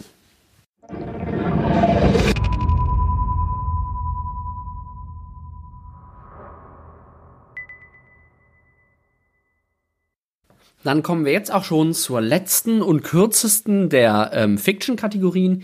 Hier geht's jetzt um die besten Kurzgeschichten, Best, Best Short Stories. Ähm, das sind alles äh, Geschichten mit weniger als 7500 Wörtern. Hier gibt's auch wieder sechs Nominierte, von denen ich ähm, nur fünf berücksichtige, weil da wieder eine Papi-Nominierung bei ist, ähm, der, ich, der ich gar keine Aufmerksamkeit widmen will. Hier fällt mir tatsächlich auch die Entscheidung ähm, mit am schwersten, wie ich, wem ich eigentlich meine Stimme geben werde. Es pendelt auch hier wieder zwischen zwei Geschichten. Nominiert sind in dieser Kategorie äh, The City Born Great von N.K. Jemisin, A Fist of Permutations in Lightning and Wildflowers von Alyssa Wong, Our Talents Can Crush Galaxies von Brooke Bolander, Seasons of Glass and Iron von Amal E. Mokhtar, That Game We Played During the War von Carrie Vaughan und An Unimaginable Light von John C. Wright. Letzteres ist besagte Papi-Nominierung. Ich fange auch hier wieder so ein bisschen ähm, rückwärts die Reihenfolge an. Ähm, am schwächsten aus der Reihe fand ich eigentlich Our Talents Can Crush Galaxies von Brooke, Brooke Bolander. Das ist ein sehr, sehr kurzer Bericht, also ist wirklich mit Abstand die kürzeste Geschichte ähm, einer übermächtigen Wesenheit, wie sie einen Menschen tötet. Das ist im Grunde alles, was da passiert. Der Mensch wollte irgendwie die Aufmerksamkeit des Wesens, ohne dessen Macht zu kennen, ohne irgendwelche Regeln einzuhalten, wenn ich das richtig verstanden habe. Und daraufhin tötet das Wesen diesen Menschen. Ich glaube, es ist eine Frau, ähm, die dann irgendwie nachher zählt, von den Menschen gesehen wird als das Opfer eines ganz, ganz kleinen Tornados, der sich irgendwie auf ein Haus konzentriert hat. Und äh, ich habe dann überlegt, okay, was, was, will, ähm, was will die Autorin uns damit sagen? Und ähm, habe dann irgendwie doch gesehen, dass es ein bisschen was drinstecken können, so dieser Aspekt. Manche Dinge können wir einfach nicht verstehen. Also wir sollten uns nicht mit zu großen Wesenheiten oder Mächten anlegen, die wir nicht nachvollziehen können und irgendwie denken, wir könnten die, wir als kleine Würmchen irgendwie auf diesem Planeten, könnten die in irgendeiner Form steuern oder dazu bringen, das zu tun, was wir wollen dass das irgendwie vollkommene Anmaßung so, sozusagen wäre. Aber insgesamt bin ich mit der Geschichte nicht warm geworden. Ähm, auch weil irgendwie den Großteil der Geschichte aus einer, aus langen Stichpunkten bestand. Also ich mag ja so, so, so Stichpunktlisten nicht und das waren irgendwie so fünf Sätze pro Stichpunkt oder so und irgendwie nicht, nicht mein Ding. Bin nicht so ganz sicher, wie das auf dem, auf der Liste gelandet ist, ehrlich gesagt. Die zweitschwächste, ähm, aber irgendwie schon substan substanziellere Story fand ich A Fist of Permutations in Lightning and Wildflowers von Alyssa Wong. Ähm, hier begleiten wir Melanie und Hannah. Das sind zwei Schwestern, die Wetter, Zeit und Zukunft manipulieren können. Also da geht's auch wieder so ein bisschen so, so ein bisschen ja, mein, mein nicht so geliebter magischer Realismus taucht da auch wieder auf. Äh, Melanie ist dabei die impulsive, laute, die immer wieder, es immer wieder schafft, die Erde zu zerstören. Und Hannah ist eigentlich diejenige, die auf der einen Seite immer wieder Melanies Scheiß aufräumen muss, die quasi wieder zurückgehen muss irgendwie oder in eine andere Parallelwelt springen muss. So genau wird das nicht erklärt, um diesen Weltuntergang zu verhindern. Aber gleichzeitig versucht sich einfach ein normales eigenes Leben aufzubauen. Also sich nicht in dieser Magie, in diesen Fähigkeiten zu verlieren. Es fühlt sich irgendwie an wie eine Geschichte, die eine Message haben sollte. Ich finde diese Message aber nicht. Mir ist nicht klar geworden, was genau ähm, die Autorin uns da irgendwie mitgeben will. Ähm, und deswegen habe ich da nicht so richtig einen Zugang zu gefunden. Es ist, die Geschichte ist sehr gut, so was Atmosphäre und Emotionen angeht. Da macht sie einiges sehr richtig und sehr gut, ist dabei natürlich aber sehr dunkel, weil es halt immer wieder um den Weltuntergang geht und wie dann Hannah irgendwie versuchen muss, ähm, den, den Weltuntergang zu verhindern. Also das ist eine Geschichte, ähm, mit der kann man sicherlich Freude haben. Es ist nett, sie zu lesen, aber mich hat sie jetzt nicht so überzeugt, dass ich sagen würde, das ist die beste Geschichte des letzten Jahres. Selbst nicht innerhalb dieses Sets aus fünf Stories. Auf Platz drei kommt eine Geschichte ähm, von N.K. Jemison, die hatten wir ja auch hier schon wieder. Das ist The City Born Great. Das ist was, was, was mich thematisch sehr, sehr anspricht. Es geht, ist nämlich im Grunde eine New York-Geschichte. Ähm, und ein Obdachloser oder eine Obdachlose, das konnte ich nicht so genau zuordnen, wird unfreiwillig zum Geburtshelfer bei der Wiedergeburt der Stadt. Und erhält dabei Unterstützung von Sao Paulo. Das ist jetzt ein bisschen, bisschen verwirrend auf den ersten Blick, aber wenn man die Idee dahinter versteht, ist das eigentlich ziemlich cool. Ähm, in der Geschichte versteht Jamison die Stadt als etwas, als ein lebendes und sterbliches Wesen. Das heißt, dass das eine Geburt hat, dass Entwicklung durchgeht, dass irgendwann ein Höhepunkt erreicht äh, und dass dann die dann langsam im Niedergang begriffen ist und irgendwann eine Wiedergeburt erfolgen muss oder die Stadt stirbt halt. Und ähm, das wird schön deutlich in einem Zitat. Das ist das einzige Zitat, was ich jetzt tatsächlich mal vorlesen will. Ähm, Great cities are like any other living things being born and maturing and wearying and dying in their turn. Das ist so die Idee, die dahinter steckt. Und alleine für diesen Satz, finde ich, hat, äh, hat es äh, The City Born Great verdient, auf die Liste zu kommen. Ähm, weil es eigentlich so um diese grundsätzliche Transformation der Stadt geht, die irgendwie was Eigenes wird, was Unabhängiges wird, was sich von allem, was darum, äh, was sich darum befindet, irgendwie löst und eine eigene, eigene Charakter, eine eigene Figur, eine eigene Gestalt im Grunde entwickelt. Dass das natürlich nicht ohne Konflikte äh, abgeht, ist klar. Und hier ist eben die namenlose Obdachlose, der namenlose Obdachlose mit Unterstützung des Geistes sozusagen der Stadt Sao Paulo, ne, wird immer nur Paulo genannt, aber irgendwo taucht dann auch mal kurz Sao Paulo auf, ähm, schafft es eben sich gegen diesen, oder muss sich eben gegen den Gegner durchsetzen. Ob es es am Ende schafft, ist, glaube ich, noch nicht mal so ganz klar. Ist eine sehr schöne Geschichte, sehr metaphorisch geschrieben, also so wirklich äh, wirklich durchgeblickt habe ich da erst beim zweiten Mal, als ich diese Idee mit der Stadt als lebendes Wesen schon im Hintergrund hatte. Hat aber sehr, sehr viel und für mich ist dieses Thema Städte, Raum natürlich auch immer ganz, ganz spannend. Deswegen landet The City Born Great von N.K. Jemison für mich in diesem Feld auf Platz drei. Kommen wir zu den zwei Geschichten, zwischen denen ich mich jetzt wieder irgendwann entscheiden muss. Die erste dieser beiden Geschichten ist äh, Seasons of Glass and Iron von Amal E. Mokhtar. Ähm, das ist die Geschichte zweier Frauen, die beide auf ihre eigene Art gefangen sind. Ist eine Fantasy-Geschichte auch wieder, also ein Fantasy-Setting, nicht, nichts Realistisches. Und äh, die Frauen sind Tabitha und Amira. Ähm, Tabitha muss äh, sieben Paar Eisenschuhe kaputt laufen. Das heißt, sie läuft wirklich seit Jahren durch die Landschaft, ähm, um ihren Mann von einem Fluch zu erlösen, der ihn tagsüber zu einem Bären macht. Und dieser Bär ist eben auch gewalttätig Tabitha gegenüber und ähm, er hat ihr im Grunde die Bürde auferlegt, diese sieben Paar Eisenschuhe durchzulaufen, um damit von diesem Fluch erlöst zu werden. Das ist die erste Figur. Die zweite Hauptfigur ist Amira. Amira lebt auf einem nicht besteigbaren oder quasi nicht besteigbaren gläsernen Hügel, ähm, um nicht irgendwie sich, die Tochter eines Grafen, um nicht verheiratet zu werden aus politischen Gründen. Sie will irgendwie eigentlich niemanden heiraten, aber ihr Vater sagt, er muss sie verheiraten, weil sonst irgendwie politisch und so und alle würden immer denken, wür sie würde an wen anders gehen all solche Dinge. Deswegen lebt sie eben auf diesem gläsernen Hügel, wo sie von allen gesehen werden kann, dass sie eben nicht mit irgendjemandem anbändelt, aber gleichzeitig auch nicht ähm, unter die Haube gezwungen wird.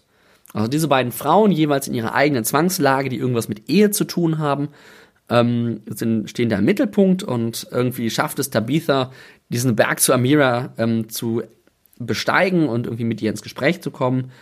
Und dann schaffen die beiden es eben dann im Endeffekt auch aus ihren Zwängen in gewisser Weise auszubrechen. Das ist ein märchenhaftes Setting, das kommt auch aus einer Anthologie, The Starlit Wood, New Fairy Tales, ähm, ist also ein bisschen erzählt, auch wie ein Märchen. Ähm, die Geschichte ist ja auch so aufgebaut. Aber das Märchen endet eben nicht in einer heilen Welt oder nicht in einer klassischen heilen Welt, wo alles gut ist, sondern im Grunde mit dem selbstbestimmten Aufbruch der zwei Frauen ins Unbekannte aus ihren Zwängen heraus, die sich jeweils aus diesen Ehe, Versprechen und Erwartungen ähm, ergeben.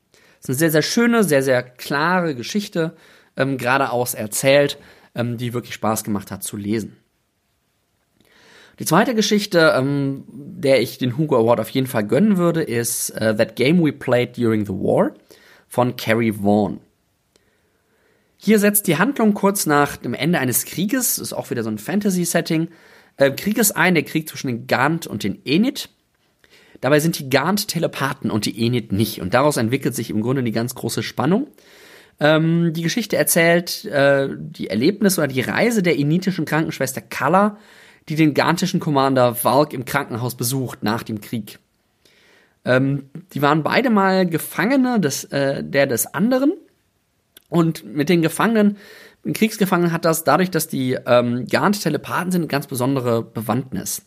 Denn wenn die Enid einen Gant gefangen nehmen, dann ähm, müssen sie den Gefangenen betäuben in irgendeinem so einem halben Traum-Delirium-Zustand halten, damit er keine Gedanken lesen kann, damit er nicht die Geheimnisse der Enid ähm, aufdecken kann, müssen sie ihn irgendwie so betäuben eigentlich dauerhaft.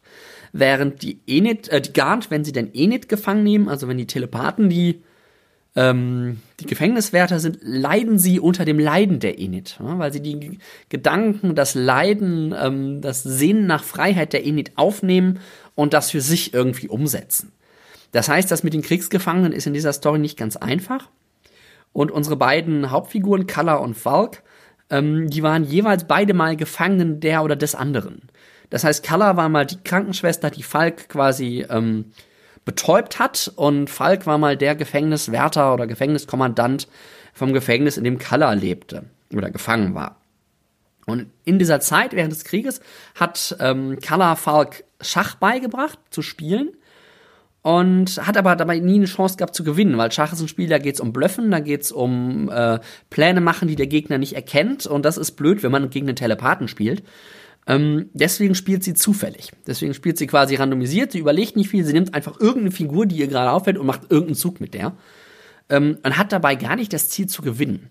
Das einzige Ziel, was sie hat, ist nicht zu verlieren. Das heißt, irgendwie so ihre Würde zu bewahren und zu zeigen, nein, du kannst mich nicht schlagen. Ich habe etwas, womit ich verhindere, dass du mich schlägst, ohne dich gleichzeitig selbst zu schlagen. Das ist hier so ein bisschen das, das Thema, was dahinter steht. Und das Carrie Vaughan zu einer sehr, sehr berührenden Geschichte über Menschlichkeit im Krieg auch entwickelt. Weil halt durch diese, durch das Gedankenlesen der Garn eine ganz andere Beziehung zwischen verschiedenen Kriegsparteien entsteht, die jetzt in äh, irgendwelchen Bodenschlachten vielleicht nicht so relevant ist, aber ganz relevant wird, wenn es darum geht, wie gehe ich langfristig über Wochen oder Monate oder Jahre hinweg mit Gefangenen um. Und das ist das, was sie hier aufbringt. Und es, ich finde es unglaublich, wie viel Worldbuilding Vaughn auf so wenig Platz unterbringt. Das hat mich eigentlich an der Geschichte am meisten umgehauen. Und ich vermute, das zusammen mit der schönen, positiv, traurig, optimistisch, melancholischen Weltsicht und Atmosphäre wird wahrscheinlich am Ende dazu führen, dass meine Stimme in der Kategorie ähm, Best Short Story dann gehen wird an the game, That Game We Played During the War.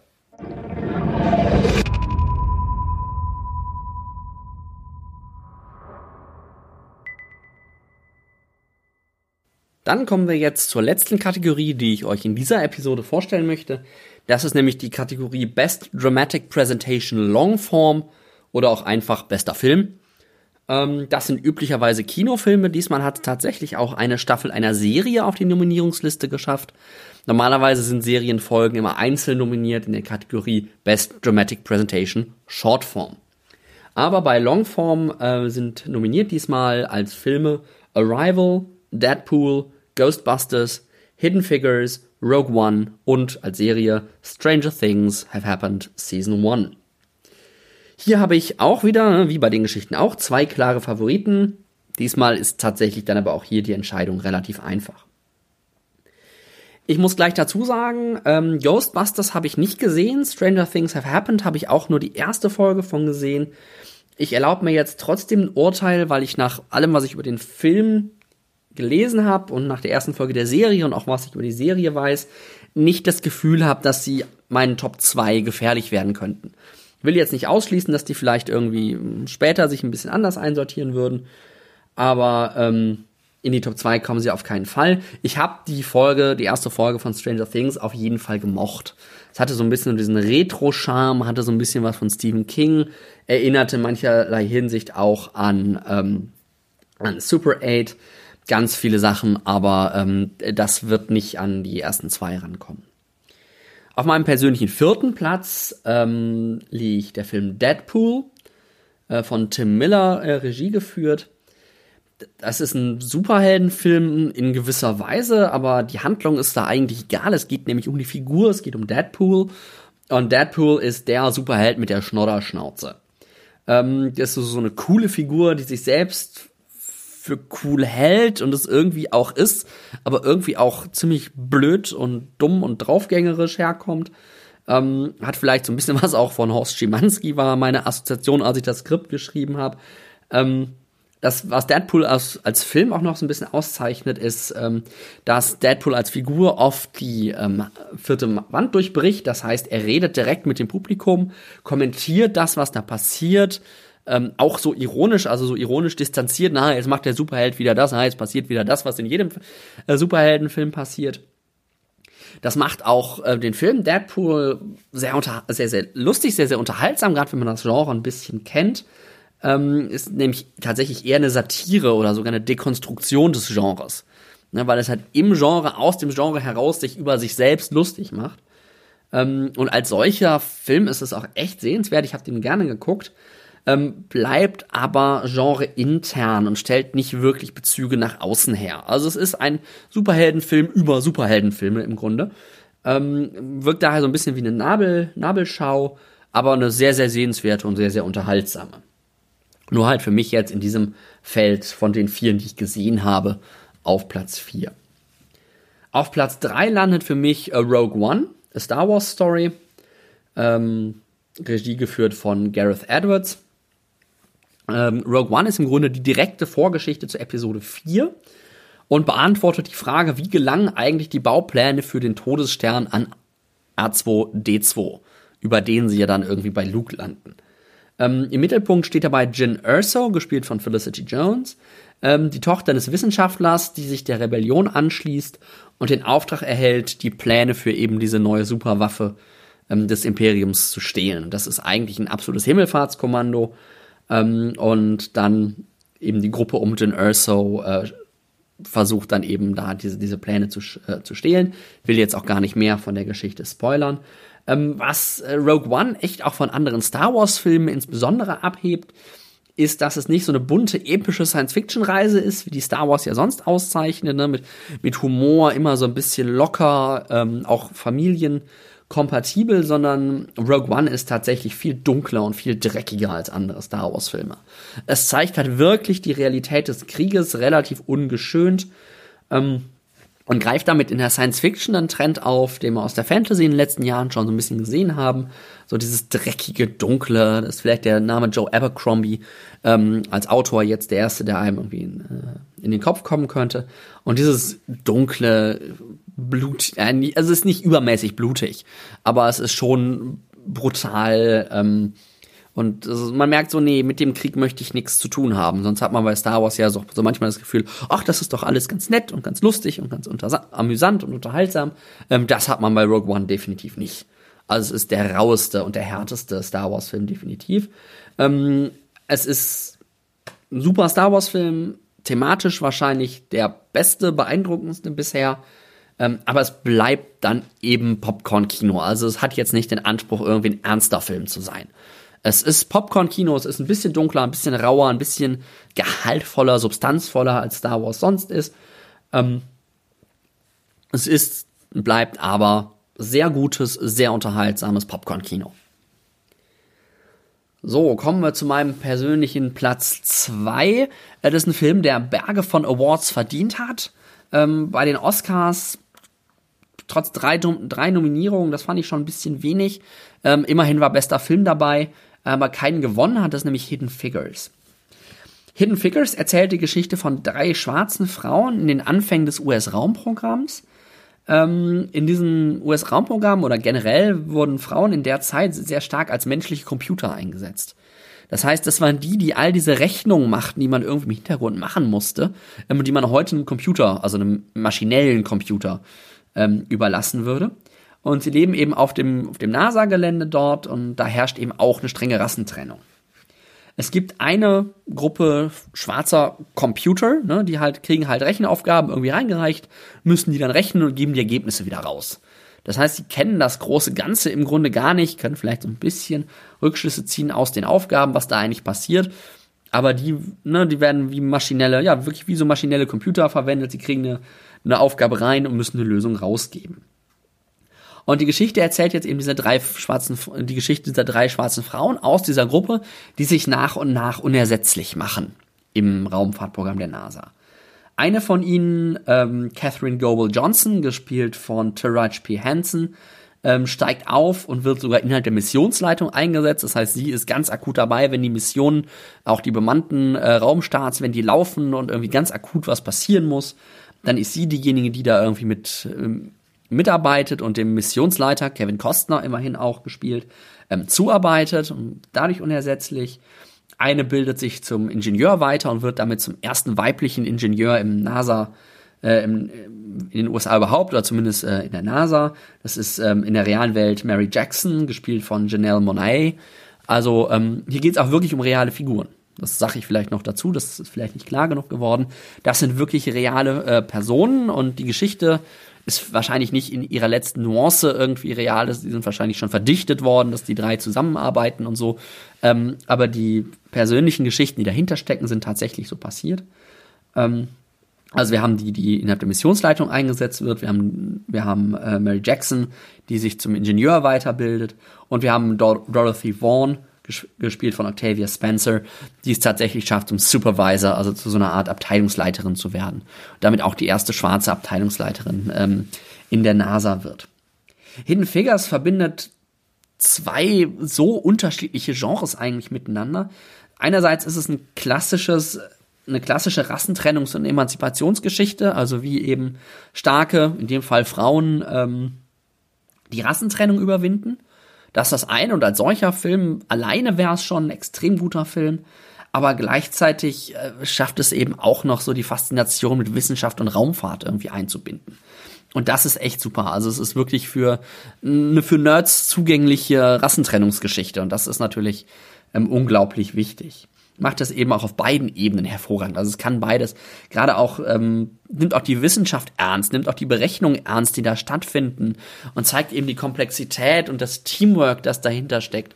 Dass eben nicht so der einzelne, das einzelne Genie irgendwo in seinem in seinem Büro sitzt und dann mit der Lösung rauskommt, sondern dass die da irgendwie zu, zu, zu mehreren Leuten an irgendwelchen gigantischen Tafeln sind. Der eine auf der steht auf einer Leiter und malt da oben rum, der andere irgendwie unten weiter und ähm, das ist wirklich richtig, richtig beeindruckend. Ähm, also ein echt, echt guter Film, der nur leider das Problem hat, dass er eigentlich, wenn man es, ja, selbst wenn man es eher weit fasst, kein Genrefilm ist. Es ist kein fantastischer Film.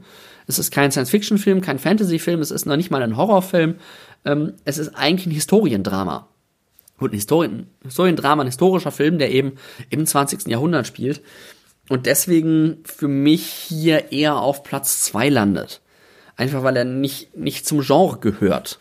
Das macht ihn kein, nicht zum schlechten Film. Es ist auch ein Film, den Genre-Fans mögen werden. Das heißt, wer ihn noch nicht gesehen hat, anschauen. Ähm, aber es ist eben kein Genrefilm und er wird aber auch auf anderen Ebenen noch geschlagen von einem Genrefilm. Und das ist mein absolutes Film-Highlight des letzten Jahres, wo auch wirklich kein Film rankommt. Das ist Arrival.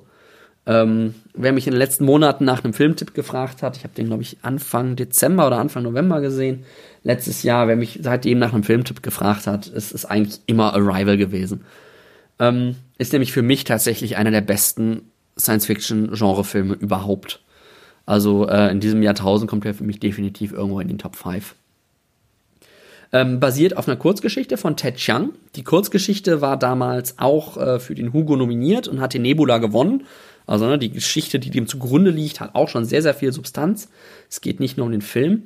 Äh, war in acht Kategorien für den Oscar nominiert, hat am Endeffekt leider nur den Oscar für den besten Tonschnitt gewonnen, was ich tatsächlich ziemlich traurig finde. Denn es war wirklich nominiert für bester Film und beste Regie. Und ich habe La La Land gesehen, ich fand La La Land gut und unterhaltsam und war positiv überrascht von ihm, weil ich nicht viel erwartet hatte. Ähm, aber sorry, Arrival war einfach eine Liga drüber was das Niveau angeht. Wer es nicht gesehen hat, Arrival erzählt die Geschichte der Linguistin Louise Banks, gespielt von Amy Adams, äh, die herangezogen wird, um mit Aliens zu kommunizieren, die auf der Erde gelandet sind. Wir haben also im Grunde das gleiche Setting, das ich gerade schon in der ähm, Novelette ähm, Touring with the Alien angesprochen hat. Es landen irgendwie Alienschiffe auf der Erde, aber die tun erstmal nichts. Die sind da und warten da und warten darauf, dass irgendwas passiert. Man weiß nicht so wirklich, was sie da tun. Und Louise Banks wird halt herangezogen, um mit ihnen zu kommunizieren. Ähm, sie ist Linguistin und deswegen erwartet man eben von ihr, dass sie irgendwie in der Lage sein wird, das, ähm, das zu tun. Ob das jetzt unbedingt direkt schlüssig ist, lasse ich mal dahingestellt. Mit Hilfe des Physikers Ian Donnelly, gespielt von äh, Jeremy Renner, findet sie dann tatsächlich nach und nach eine Möglichkeit zu kommunizieren. Sie, sie entdeckt quasi, wie die Aliens kommunizieren und äh, entwickelt dann auch nach und nach einen Weg, deren Sprache zu verstehen. Und auf diesem Wege erkennt sie so nach und nach, ähm, dass die Fremdartigkeit der Aliens, na, dass sie erstmal nur fremdartig sind, dass das nicht heißt, dass sie eine Bedrohung sein müssen, ähm, und dass sie vor allen Dingen die Welt komplett anders wahrnehmen als wir. Das ist, glaube ich, so der, der, der stärkste, der stärkste Moment auch des Films, wo dieses, wo diese alternative Wahrnehmung sozusagen ähm, präsentiert wird. Es ist ein sehr, sehr ruhiger, fast schon introvertierter Film von Dennis Villeneuve mit kaum Action und trotzdem einer Menge Spannung. Also das ist auch ähm, ganz hervorragend gemacht. Man hat nicht so die Angst, na, am Anfang vielleicht ein bisschen, dass einem irgendwo so ein Jumpscare um die Ecke springt oder die Aliens auf einmal super eklig, äh, super eklig und super laut um äh, alle, alle Leute angreifen. Ähm, aber trotzdem sehr Spannung, was ist da, was passiert da, wie funktioniert das? Das ist unglaublich gut gemacht. Das wird auch ganz stark getragen vom extrem intensiven Spiel, ähm, insbesondere von Amy Adams. Also Jeremy Renner fällt da, finde ich, so ein bisschen ab. Äh, aber Amy Adams ist ganz, ganz hervorragend in dem Film.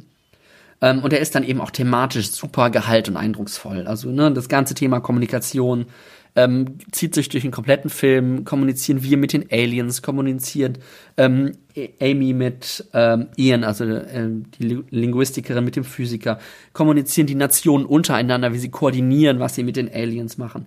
All dieses, dieses Thema geht quasi durch den ganzen Film dann haben wir diesen Aspekt des Umgangs mit absoluter Fremdartigkeit. Ist was fremd, ist sofort eine Bedrohung oder ist es vielleicht noch was anderes? Ähm, ja, und dann sind da noch andere Sachen, die sich im Grunde in dem großen Reveal dann erst ergeben, den ich jetzt hier nicht spoilern möchte. Deswegen ist für mich Rival dieses Jahr bei den Filmen in der Nominierung eigentlich unschlagbar ähm, und wird auf jeden Fall meine Stimme für den besten Film oder genau gesagt die Best Dramatic Presentation Longform bekommen.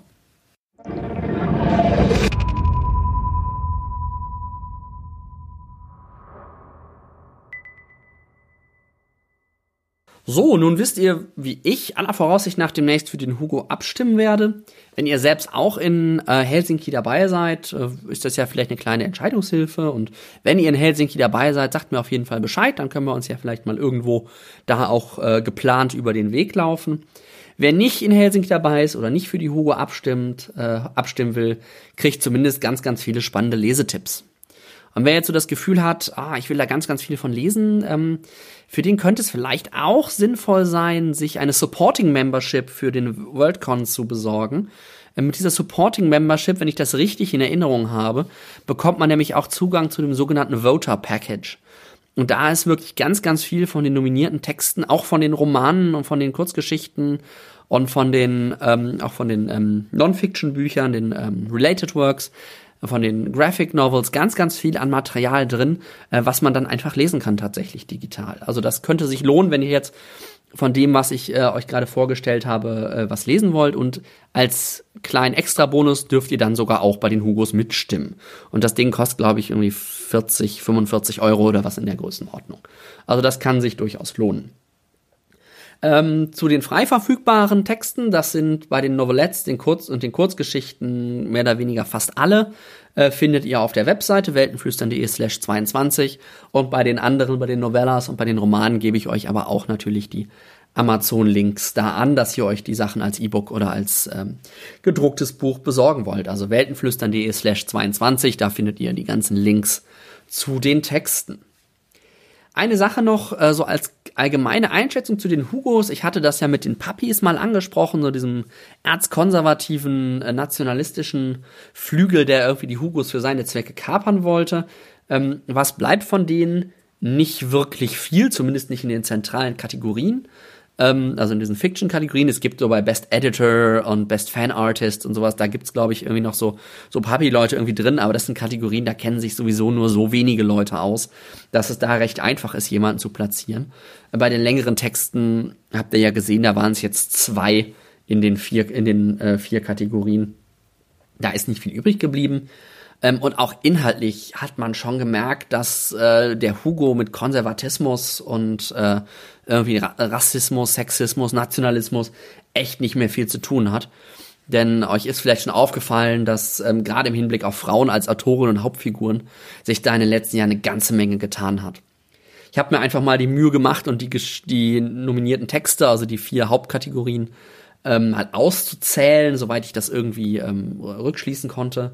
Also von den 22 äh, Texten, die nicht auch von der Papi-Liste kommen, äh, waren, sind äh, 17 von Frauen geschrieben worden und 5 von Männern. Ähm, 16 der 21 Texte, die Hauptfiguren haben, haben eine eindeutig identifizierbare und meist sogar ein, als einzige Hauptfigur eine Frau.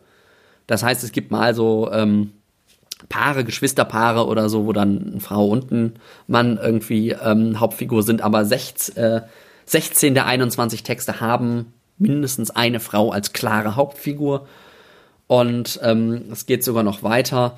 Ich habe auch mal so versucht, auf den ersten Blick, ne, das ist natürlich unglaublich schwer und gefährlich einzuschätzen, aber ähm, 10 der 22 Geschichten sind von Autorinnen und Autoren geschrieben, die schon auf den ersten Blick in irgendeiner Hinsicht aus dem klassischen White Western Cisgender Schema rausfallen. Ähm, soweit das in irgendeiner Form eine, eine kurze Google-Suche erkennen lässt. Wie gesagt, die Einschätzung ist natürlich super schwer.